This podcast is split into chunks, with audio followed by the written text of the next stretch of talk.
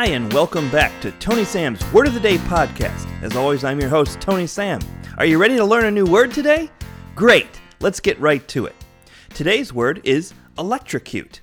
Electrocute. Let's get a pronunciation from our pronunciation machine. Electrocute. Electrocute. Great. Let's get a spelling. Electrocute.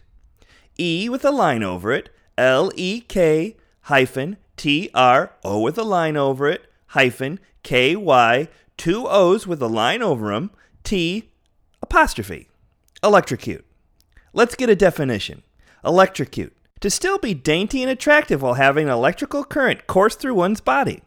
Usage. The victim's families and other witnesses found mass murderer Marvin the Face Butcher Perkins so electrocute as he was put to death with electricity at the state prison last Saturday. History Electrocute dates all the way back to the early 1900s when the word was first coined after a small child stuck a fork in a power outlet and looked so electrocute when they found his lifeless body. Fun fact! Running low on coffee and need a jolt of caffeine to get your day started?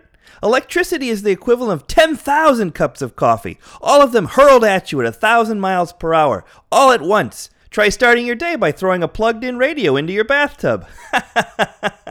well, there you have it, guys. Electrocute. That's the word of the day. I hope you find a way to throw it into your everyday speech. As always, I'm your host, Tony Sam, for Tony Sam's Word of the Day podcast.